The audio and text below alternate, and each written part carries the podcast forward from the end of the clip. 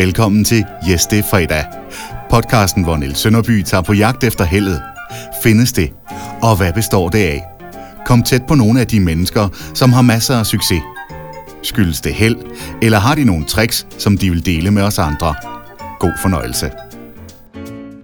Så er det blevet fredag igen. Jeg har glædet mig rigtig, rigtig meget til i dag, hvor jeg får besøg af en fyr, som ja, jeg vil næsten tro, at de fleste danskere kender ham. Han har været i medierne nærmest uafbrudt de sidste 15-20 år.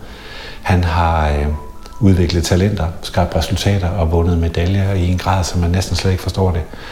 Og han har sagt ja til at komme her i dag og øh, blive krydsforhørt af mig i min jagt på øh, at finde ud af, om der findes noget, der hedder held, og hvad det i givet fald er, hvordan man øh, får mest muligt ud af livet, om der findes nogle særlige tricks til at overvinde udfordringer og problemer og alle de der ting, som står i vejen for en. Øhm, jeg ved, at han har et øh, godt og stort temperament, så jeg håber, at, øh, at vi når igennem det, uden at jeg får bank, eller at, øh, at, at vi i hvert fald får en, en god snak om det. Øhm, jeg tror, han er en meget venlig fyr, når man har ham på tomandshånd. hånd og der ikke er nogen sindssyge håndbolddommer, der prøver at ødelægge det hele for ham. Men nu får vi se, han kommer ind ad døren om to minutter, og så vil jeg gøre alt, hvad jeg kan for at pumpe ham for alle de tricks og hemmeligheder, han måtte gå rundt med. Det bliver rigtig fedt og øh, også ret spændende. Er det Gud, der er manden med lægen? Det tør jeg simpelthen ikke svare nej, på, for nej, hvis han nu nej. følger med. Ja. Ja, så sidder jeg her øh, og har glædet mig rigtig meget til i dag. Jeg har fået besøg af Ulrik Vilbæk, Danmark som måske verdens dygtigste håndboldtræner nogensinde, øh, som nu laver noget helt andet. Og øh, jeg har glædet mig rigtig meget til, at du skulle komme, Ulrik. Fordi øh, jeg har jo set dig på tv, og jeg har øh, set dig i alle mulige andre medier, men jeg har jo aldrig sådan fået lov at, at gå til dig og, og, og krydsforhøre dig. Og det jeg rigtig godt kunne tænke mig med den næste halve times tid, det var at prøve at se om jeg kunne komme ind bagved og få fundet ud af, hvad er det egentlig, du kan, og hvad er du egentlig for en. Så det håber du vil være med til. Jeg vil gerne prøve. det lyder godt. Allerførst, så kunne jeg godt tænke mig lige at prøve at høre, vil du ikke lige prøve at sådan lige meget kort fortælle, hvem er Ulrik Vilbæk? Altså, hvad, hvor kommer du fra? Øh, bare sådan lige meget kort, for det er jo ikke sikkert, at folk kender den rigtige historie Nej. om, hvem du er. Nå, men jeg er jo et øh, ene barn, der blev født i Tunesien, fordi min far var udstationeret der for WHO. Og der boede jeg de første tre år af mit liv. Og så boede jeg på Djævleøen indtil jeg var 30. Mors? Nej, dog ikke. Den anden? I, i Lyngby Torbæk Kommune, i Lyngby og Virum området, der boede jeg så i, i de næste 27 år af mit liv. Øh, dog kort afbrudt af en, et eventyr på Aalborg Universitet øh, i et øh, halvt års tid, hvor jeg spildte min tid med at studere samfundsvidenskabelig basisuddannelse, som egentlig skulle have været forstudie til historie, men som aldrig blev andet end spild af tid. Og, øh, og så, øh, så blev jeg vikar og fandt ud af, at det, det der med mennesker, det var nok det, der interesserede mig mest. Og personligheder og personer og persontyper og det der med at være med til at udvikle børn på det tidspunkt, unge mennesker, synes jeg var vildt spændende.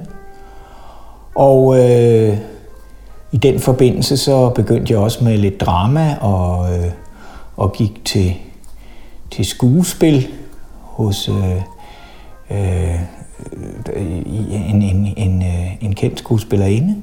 Øh, og øh, så, øh, ja, så, så øh, pludselig så fandt jeg jo så ud af, at, at det, der var min hobby, øh, egentlig også kunne blive mit arbejde. Og så flyttede jeg til Viborg og blev den første fuldtidsansatte håndboldtræner i Danmark, og derfra er historien sådan set egentlig bare gået. Hvad drømte du om den gang du var barn? Vil du gerne være verdens bedste håndboldtræner? Nej, nej det, det, det drømte jeg ikke om. Jeg, jeg tror, jeg drømte på det tidspunkt om at øh, blive øh, højstretsdommer. Okay. Ja. Højesteretsdommer? Ja, eller landsretsdommer. Dommer! Øh, øh, af en eller anden grund, så øh, var det noget, som jeg synes var spændende. Jeg ved ikke, om det kom en af de der Perry Mason-film. Det tror jeg måske lidt, det gjorde. Øh, og så nogen, jeg kendte, som Øh, jeg var i praktik hos en, en, øh, en, højst, eller en, ja, en højesteretsdommer, øh, da jeg gik i skole, og det synes jeg faktisk var meget spændende. Og så pludselig fra den ene dag til den anden, så forsvandt den interesse. Og så var det sådan, gik det over lidt i, så skulle det være journalistik, og så skulle det være, være andre ting. Og så, ja, så endte det med at blive skolelærer.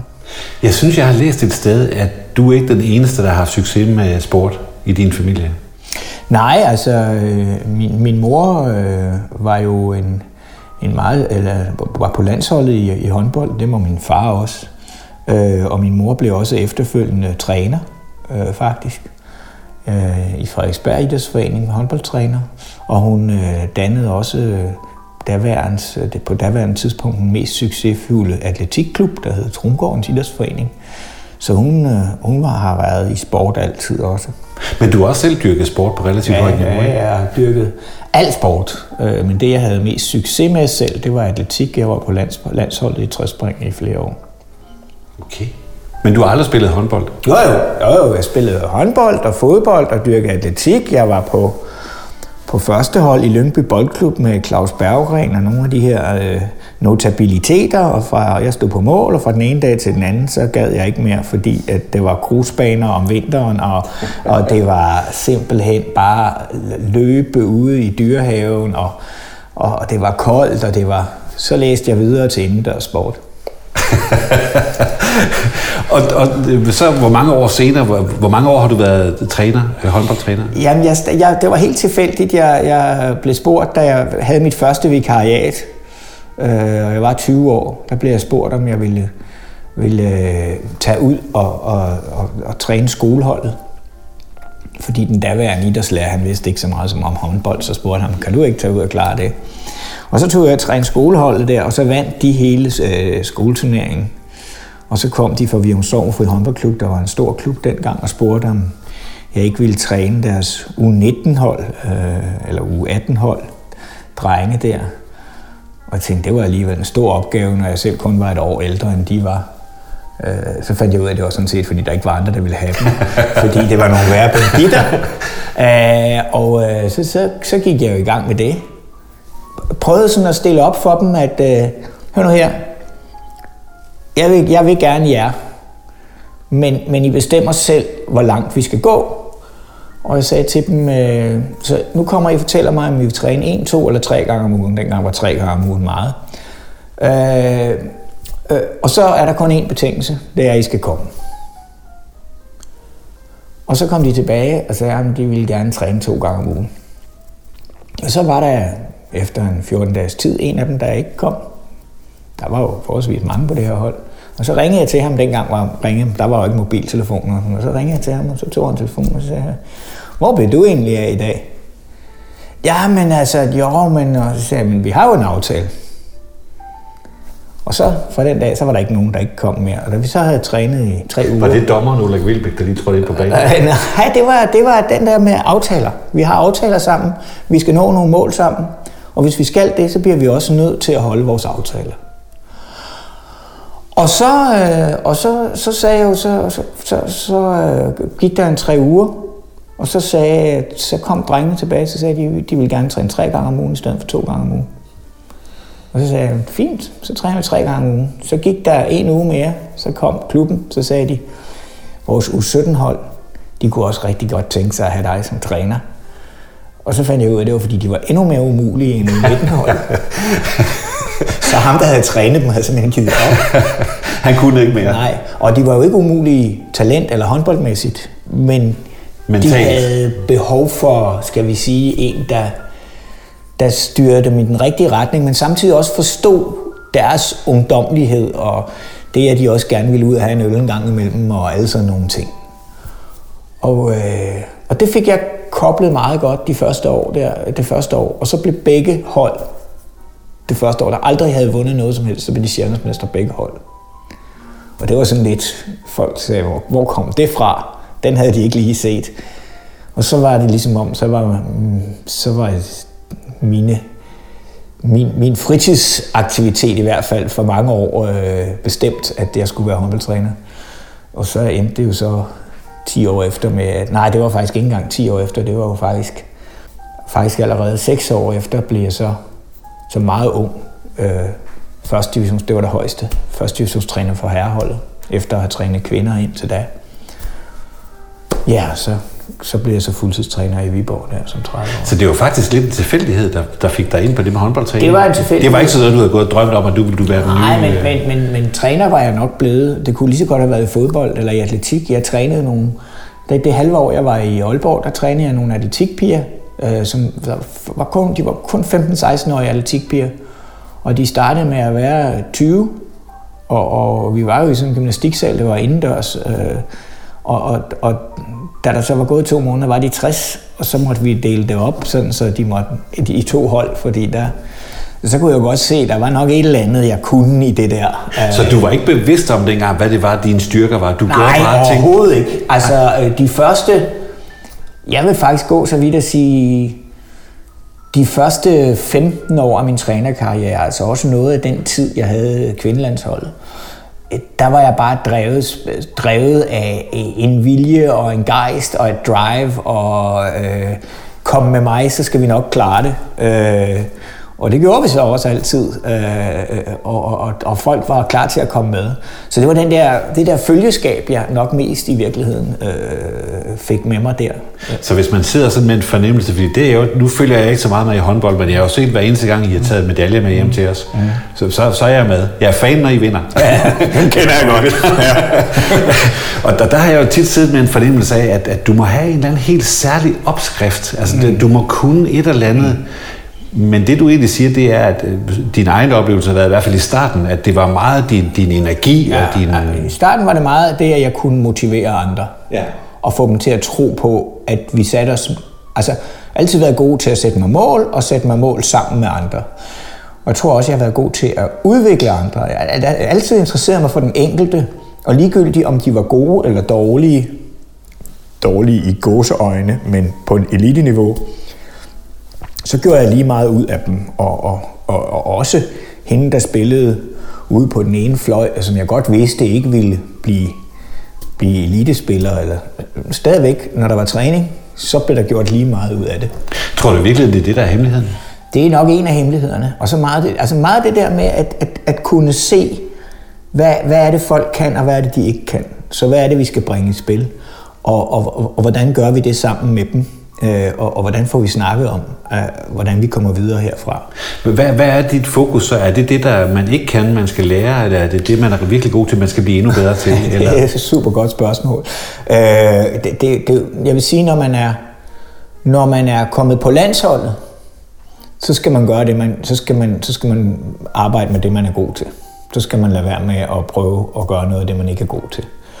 Øh, og der kan man sige, at en af de ting, der er vigtige der, og det tror jeg også, man kan lære i erhvervslivet og alle andre steder, det er, at det allervigtigste, hvis du er sammen med andre dygtige, det er jo at finde ud af, hvordan kan, de, kan du spille de andre gode. Altså, hvad er det, de andre kan, som jeg kan bibringe? Altså, de bedste spillere, jeg har haft, det var dem, der kunne se, hvad de andre kunne, så de kunne spille dem til det, de kunne, i stedet for det, de ikke kunne. Så de ikke bragte dem i nogle situationer, hvor de stod og sagde, Altså, hvor, hvor de skulle tage et skud langt udefra, hvis de var bedst til at lave et gennembrud. Øh, og, og, og det er jo sådan, gør, gør opmærksom på sådan nogle ting. Øh, for nogle gange, så, så, så spiller folk jo bare for sig selv, eller gør bare tingene, sådan, som de nu synes, de skal gøre det og sådan noget. Men gør dem opmærksom på, har du egentlig lagt mærke til, hvad det er, han er god til ham der? Nej, det har jeg måske ikke.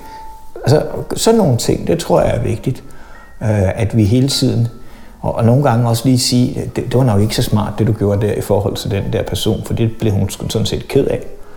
Øh, og altså turde sige de der ting til folk, uden at, at det skal være sådan fornedrende eller noget som helst andet, men bare sådan, så folk lige får øjnene op for, hvordan skaber vi egentlig det bedste hold? Jamen det gør vi ved at få de andre med i stedet for at det er bare mig, der skal gøre det. Kan man lave den kobling 100% til ja. alle mulige andre verdener ja, også? Altså... det kan man faktisk. Det har jeg jo sådan oplevet. Det har jeg jo selv i politik har jeg jo oplevet, at det der med at få alle med, det kan man faktisk godt i politik også, i hvert fald i lokalpolitik. Jeg tror ikke, man kan i landspolitik, men, men det er jo igen en antagelse, selvfølgelig kan man det.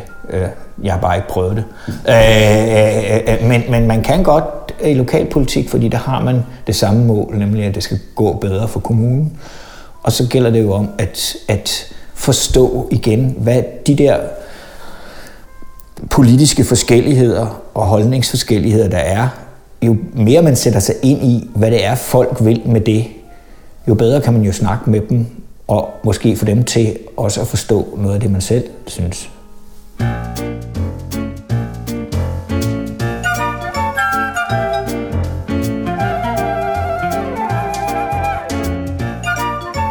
Så har du vanvittigt meget succes. Det tror jeg ikke, der er nogen her på kloden, der er i tvivl om.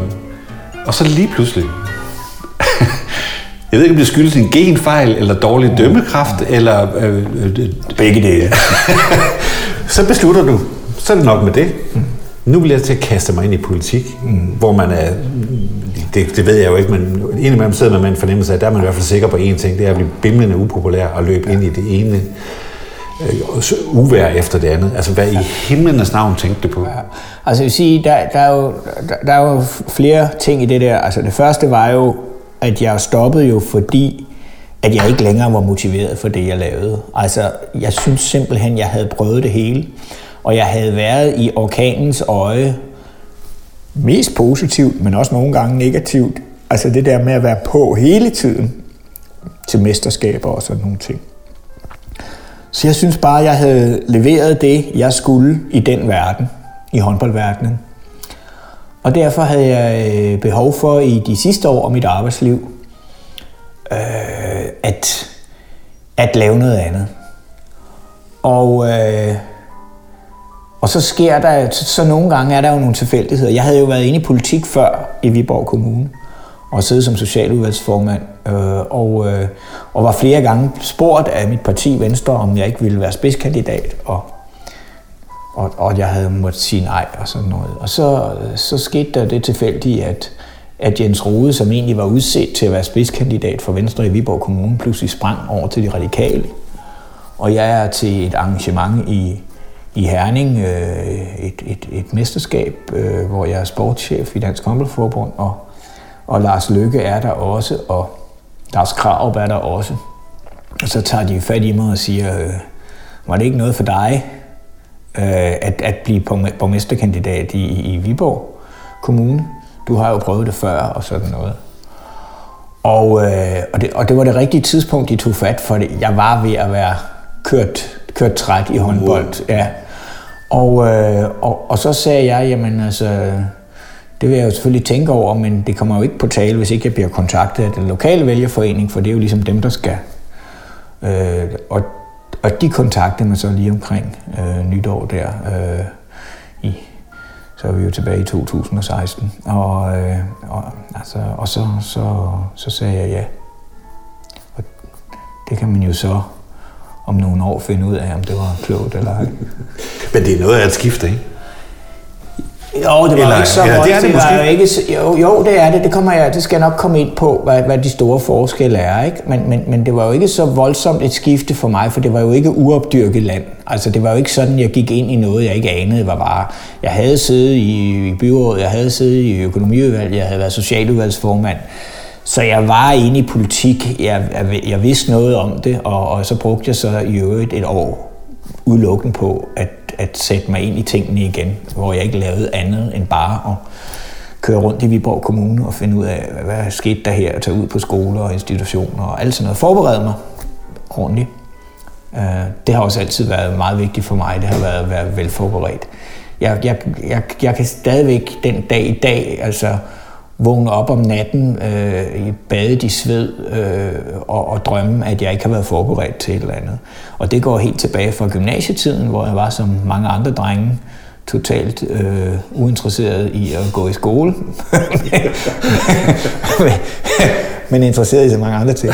og, og, og, og, og, ja, og, og det var, det, det har jeg altid alligevel sådan kommet lidt tilbage til mig, at det var sgu lidt ærgerligt, at man ikke gjorde mere ud af det. Ikke fordi, at det, havde, det var nok, mit liv nok ikke blevet anderledes af, men det var bare lidt irriterende, fordi man altid gik med evig dårlig samvittighed.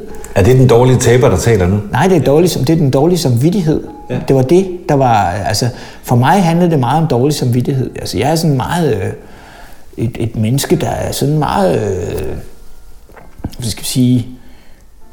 Påvirkelig og det vil sige, at øh, hvis, hvis, øh, hvis der er noget, jeg ikke selv har gjort ordentligt, som jeg vidste, jeg kunne have gjort bedre, så, så, så kan jeg godt blive rigtig, rigtig sur på mig selv. Fordi du simpelthen skuffer dig selv? Ja, jeg skuffer mig selv. Ja.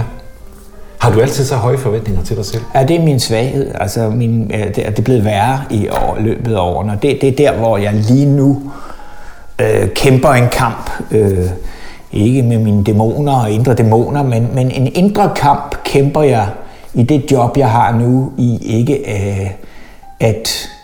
Altså, jeg, der kan sagtens være 10 sager eller møder på mit bord i løbet af dagen, og, og jeg, jeg kan ikke løse dem alle sammen, og jeg kan ikke få succes med dem alle sammen, og jeg kan ikke få alle til at synes, at de beslutninger, der bliver taget, er de rigtige. Det har jeg faktisk svært med.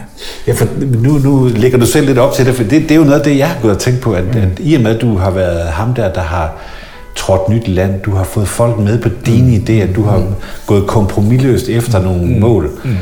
Og så træder du ind i en verden, hvor man næsten ved på forhånd, at det bliver kompromis på kompromis. Jamen, jeg har egentlig ikke så meget imod, at det bliver kompromiser. Øh, det, det handler mest om, det er, at det bliver gjort. Og det er der, jeg synes, at altså, der kan utålmodigheden godt imellem en sjældent gang ramme mig. Det var en kraftig underdrivelse. og dine omgivelser er ikke tvivl, eller? Jo, det tror jeg. Nej, altså jo, jeg tror godt, at embedsmændene en gang imellem ved, hvis, hvis, hvis, jeg, hvis jeg siger, det, det her det er simpelthen ikke godt nok, men det er ikke sådan, at jeg råber, det ikke er godt nok, eller jeg bliver u, u altså, jeg, jeg, jeg, jeg, jeg, jeg prøver hele tiden at opføre mig ordentligt, og, og, og eller ikke prøver, jeg gør det. Altså, det er sådan, jeg er. Altså, jeg er, øh, altså, der er, jo, der, er jo, der er jo også folk fra mit eget parti, der synes, at øh, jeg skulle være meget mere på barrikaderne øh, og, og være ude efter de andre. Altså have mere kant? Eller? Ja, og, og, og også være ude efter de andre. Øh, skrive læserbrev om, hvor onde de er og sådan noget. Ikke? Altså, og der siger jeg bare, hør her, det er bare ikke sådan, jeg er. Så I må tage det, jeg... Jeg vil ikke lave om på mig, så jeg vil ikke øh, prøve at skabe fjender, hvis jeg egentlig synes, de er vældig rare, og, og vi kan nok godt finde ud af det sammen. Øh, øh, jeg, man kan sige, at jeg er udpræget pragmatiker.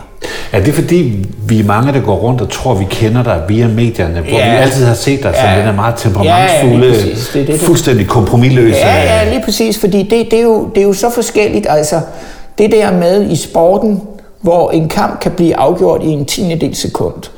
Både på, om, om der er koncentration og fokus fra, fra, fra udøverne, men også på, om i specielt i håndbold, om, om træneren nu foretager de rigtige taktiske dispositioner. Ikke?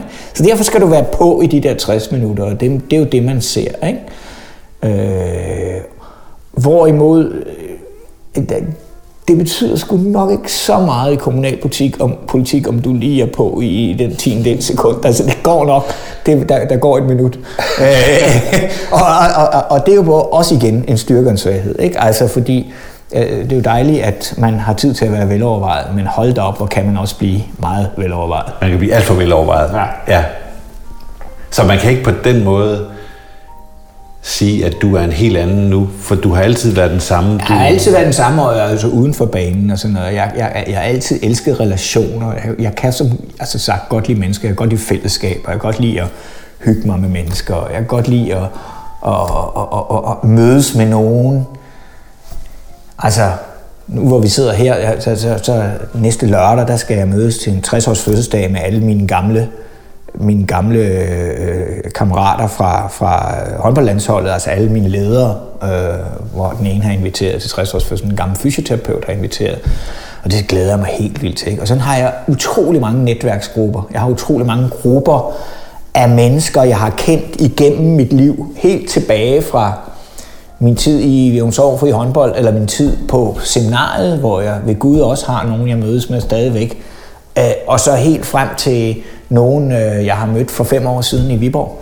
Øh, hvor jeg har måske 10 øh, netværksgrupper, som virkelig er gode venner. Øh, det er noget af det, jeg lever for, ikke? Sammen med, at, at det der med at have familien og, og, og virkelig holde fast i det, det er også derfor, jeg aldrig har taget til udlandet og været træner. Det, det, det har været hele min familie og, og det, den del der. Så, så, øh, så, så det betyder rigtig meget for mig. Øh, Hvis man skulle prøve at tage sådan en, en enkelt sandhed ud af det, Er det, kunne det så være noget i retning af, at, at det er meget, meget vigtigt, at man er udadvendt og har et, et, et stort netværk, hvis man vil noget her i livet, fordi man, man har brug for mennesker omkring sig? Kan, kan man sætte det så hårdt op? Jamen, og, og så vil jeg endda, øh, det der ord udadvendt, det synes jeg jo faktisk er, altså, er, er svært lige at definere, hvad er udadvendt, fordi dybest set er jeg faktisk lidt genert. Men jeg har lært mig, at, at, øh, at være udadvendt. Og det gør man jo, når man har en så offentlig position, som jeg har haft som landstræner, fordi det nytter jo ikke noget, du går og kigger ned i jorden, og så aldrig snakker med folk. Men, men det gør jo så også, at min, min udfordring er jo, at alle kender mig. Ja. Øh, ikke mindst her i byen. Og, og, og det vil jo sige, at jeg, når jeg går rundt om søen, og det, eller søerne, det gør jeg tit, så skal jeg jo altid smile. Fordi folk siger hej og smiler. Det vil sige, at jeg har ikke... Og, og, jeg ved ikke, om du kan forstå, at, at den der form for udadvendthed kan godt nogle gange blive en lille smule påklistret. Ja. Øh, og og, og, og det, det er ikke fordi, at jeg netop øh, ikke kan lide folk, men det er også fordi, at nogle gange har man jo behov for lidt indetid. Ikke? Og, og jeg, når jeg går en tur, så, så bruger jeg den meget som indetid i forhold til at få inspiration og få idéer og tænke over livet og alle sådan nogle ting. Øh, så, så det er sådan, øh, det der med at være udadvendt, ja, det er lige så meget det der med at, øh, at holde fast i de relationer, man nu engang har, og, og huske på, at øh, man lever kun én gang, så alle de rare mennesker, man kender, det er sgu dem, jeg vælger, ikke? Og så er der så også nogen, som vi, vi måske ikke klikker så godt med, dem vælger vi ikke. Øh, og, og det tror jeg, jo ældre man bliver, jo mere, jo mere betyder de der venner noget for en øh, og de fællesskaber. Betyder de også noget professionelt? Fordi det, succes, altså der er, jo, mm. der er jo hjemmefronten, hvor det handler om at være mm. trives og være mm. tilpas og sådan noget. Mm. Men er det også nogen, man kan hente energi og viden og inspiration? Det synes jeg er meget forskelligt. Det synes jeg er helt forskelligt. Hvad, hvad, hvad for et... Øh, hvad, hvad for et netværk det er, fordi det er jo alt sammen kultur.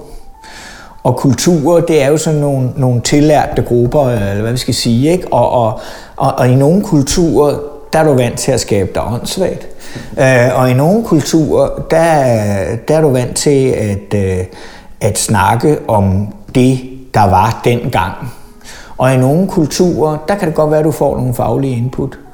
Øh, men for mig handler det jo meget om, det er jo der, jeg slapper af. Og det vil sige, at det behøver sgu ikke at blive alt for fagligt, fordi så slapper jeg ikke af. Nej. Øh, men det betyder ikke, at folk ikke kan give mig noget inspiration, eller jeg kan give dem noget inspiration. Og jeg kan jo, jeg kommer altid til at, altså, jeg er jo ikke den, der holder mest mund. Det kan jeg godt afsløre. Det har den her podcast måske også allerede afsløret. Øh, så, så, så, øh, så, så jeg kan jo godt... Det er faktisk noget af det, jeg allerbedst kan lide, det er, hvis jeg kan få lov til at hjælpe andre, fordi det er så fedt. Altså hvis man har fornemmelsen af, at, at der var en, der sagde, ej, det var jeg sgu glad for det her. Ikke? Altså, det, det er noget af det fedeste, den fedeste følelse, der overhovedet er.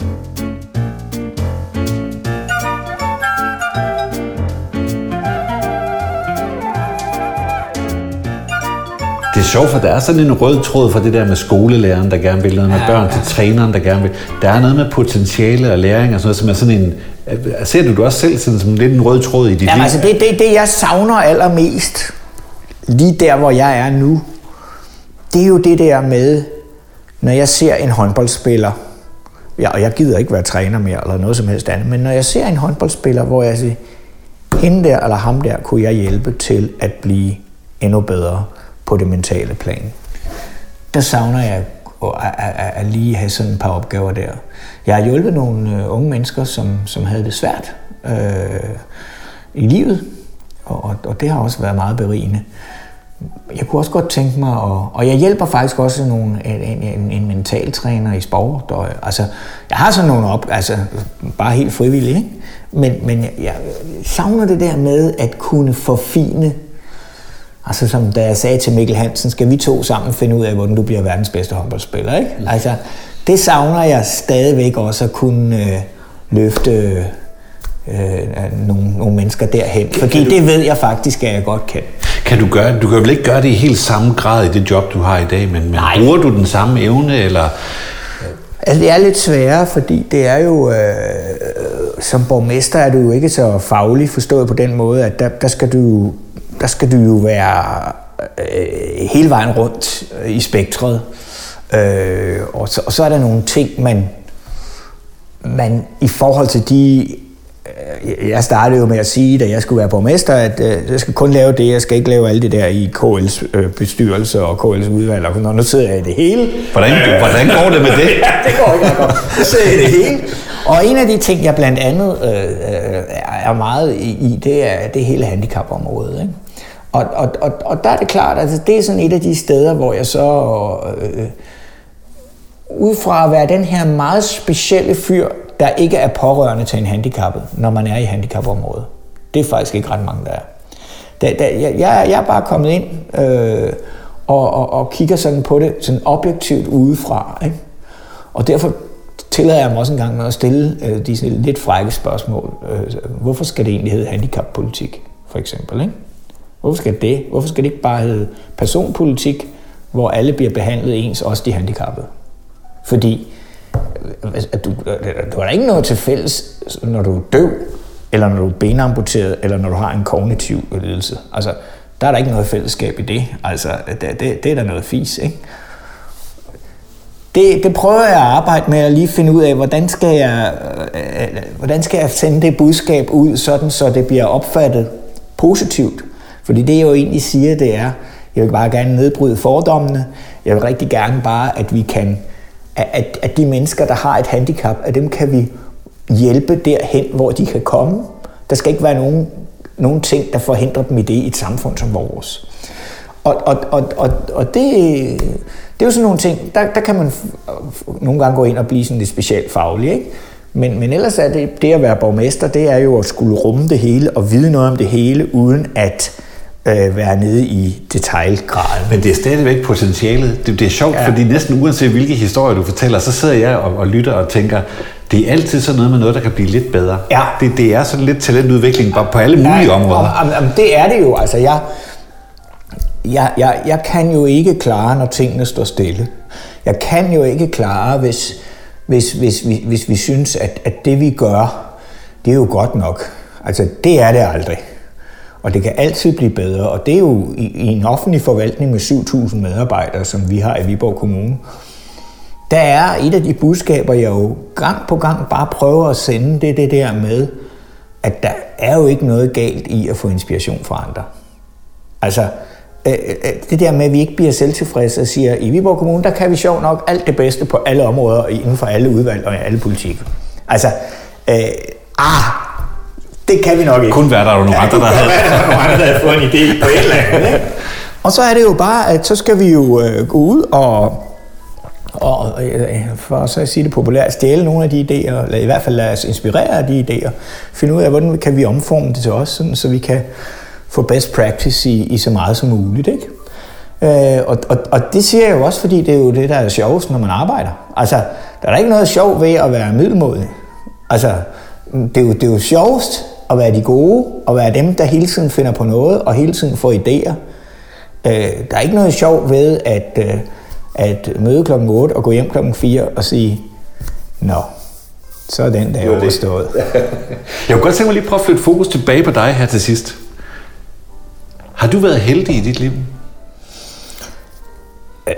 ja, ja, der var en gang, øh, Flemming Toft skrev en gang en bog om mig, der hed øh, Det var ikke held det hele og, og, og, og, og det, var, det, det gjorde han jo fordi, at øh, alle folk sagde jo altid, at, øh, at jeg var heldig. Øh, og, og man skulle bare... Øh, det var, det var, det, hvis bare det, det, altså så sent som ved det sidste mesterskab, hvor det gik helt galt for Danmark øh, til, til EM for herre, der stod de inde i studiet og sagde, nu, nu bliver vi nødt til at have Ulrik Vilbæk op, fordi nu skal vi have noget held. så man forbinder simpelthen dig som sådan en heldig fætter. Så, så, så, så det, det, det ved jeg ikke. Uh, uh, jeg tror, det var Paul Erik Højer, der engang sagde, at, uh, at der, der, der var en, der sagde, at han var heldig. Uh, sagde, ja, og det er sjovt, jo mere jeg træner, jo heldigere bliver jeg. Ikke? Og, og, og, og det, det, er, det er det der med, at, at man skal jo opsøge heldet. Og, og så tror jeg da også, at man nogle gange er heldig, og ja, jeg har nogle gange været heldig. Der er en af mine rigtig, rigtig gode venner over fra, fra København, helt tilbage fra min, min skolelærer-tid. Øh, han, han siger altid til mig, Ulrik, nu er du heldig på 32 år. Det er faktisk ret godt gået. så det slipper åbenbart ikke op. Hvis du sådan prøver at kigge tilbage på, på dit liv indtil nu, for jeg er, jo, jeg er jo lidt på jagt efter det der med at prøve at finde ud af, øh, findes heldet, og hvad består det af? Hvis du kigger tilbage på det liv, du har haft indtil nu, og vi, og vi antager, at du har været heldig på 32, i 32 år nu, hvad, hvad er det så? Kan du sådan prøve at trække nogle ting ud og sige, jamen det er nok fordi, at de her tre ting har jeg været særligt dygtig til, eller særligt fokuseret på, eller kan, kan du sådan nævne nogle ting, som... Ja, mod er jo absolut et, et, en forudsætning for held. Ja. Du skal jo være modig, du skal jo søge det nye, du skal jo søge det der med, altså det er jo det samme, jeg har gjort i politik, jeg har gået ind og sagt, jamen skal tingene være sådan, som de altid har været? Skal vi lave udvalg? Skal alle sektorer være opdelt? Og, og jeg havde hørt, at alle skulle snakke om, snakke om sammenhæng. Så siger jeg, hvorfor skal vi så ikke lave en sammenhængsmodel? Og det har vi jo så blandt andet gjort i vores øh, byråd. Og det har vi været sammen om alle sammen, og det har været sjovt, og det er vi jo så i gang med at implementere. Der er øh, i hvert fald ved at være det. Og, øh, og, og, og så, så, så mod er en, en, en afgørende ting, det at, at, og så det der med at lade sig inspirere. Altså, øh, hvis, ikke, hvis, hvis du tror, at nu øh, går du kun til de kurser, som du selv holder, og så, så er det godt nok. Ikke? Altså, så, så, så, så, så er du jo gået død for idéer og for alt muligt. Så er det forbi. Så er det forbi. Ikke? Ja. Så, så det der med at kunne i al evighed lade sig inspirere af selv det mest mærkværdige radioprogram, eller hvad det er, du hører i bilen, altså det er jeg faktisk ret god til. Øh, og det, det gør jo så, at, at nogen synes, at øh, de er ved at blive sindssyge af, når jeg kommer med nye idéer. Men, men det tror jeg godt, du selv kender. men, men, øh, men, men, men det er også rigtig, rigtig vigtigt. Og, og det hænger jo egentlig sammen, fordi hvis du inspirerer, lader dig inspirere, øh, så, så, så gælder det jo også om at eksekvere, og det er jo så den tredje del. Fordi mod og inspiration, det kan du ikke bruge til noget, hvis ikke du tør at eksekvere til sidst. Og, øh, og den eksekvering er jo det, man gør i elitesport. Og det er det, man nogle gange ikke altid får gjort i politik og i det offentlige. Og det er jo det, jeg kæmper lidt med, øh, må jeg jo erkende. Ikke? Altså, jeg er jo vant til, at når vi nu bliver enige om det her, så bliver det jo bare ført ud i livet. Og så nogle gange, så, så når jeg spørger 14 dage efter, eller 3 uger efter, eller 4 uger efter, så, så er der ikke sket noget, fordi det var der måske en anden, der troede, de skulle, eller det var ikke lige. Og, så, så nu har jeg simpelthen fået en, øh, en, øh, en personlig assistent øh, på Rådhuset, som sørger for, at der bliver fuldt op på alt og alle møder, der bliver afholdt. Det sørger hun for. Hun er skide dygtig. Og hun sørger for, at der bliver fuldt op, fordi ellers bliver jeg sindssyg. Så hvis man skulle tage hele den her rigtig gode snak, vi har haft, og koge det ned til tre ting, som folk kunne tage med sig ud i deres eget liv, så er det noget med at være modig, det er noget med at være nysgerrig og tage, mm, mm. få inspiration ind, og så få eksekveret. Ja. Få lettet røven fra sofaen, så det er billedligt talt. Lige præcis. Og, og det der med at lette røven fra sofaen, det betyder jo ikke, at du ikke også må slappe af. Altså det, det, det, det. Nogen tror jo så, at jeg skal arbejde øh, 24-7, og jeg må ikke se min familie, og jeg må ikke se fjernsyn, eller hvad det nu kan være. Uh, jo, det må du godt.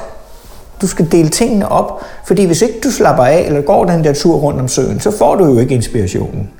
Så, så det handler også om, at du skal ikke have dårlig samvittighed, når du slapper af. Det har jeg lært igennem årene, fordi da jeg var yngre, så havde jeg vildt dårlig samvittighed, hver gang jeg holdt fri.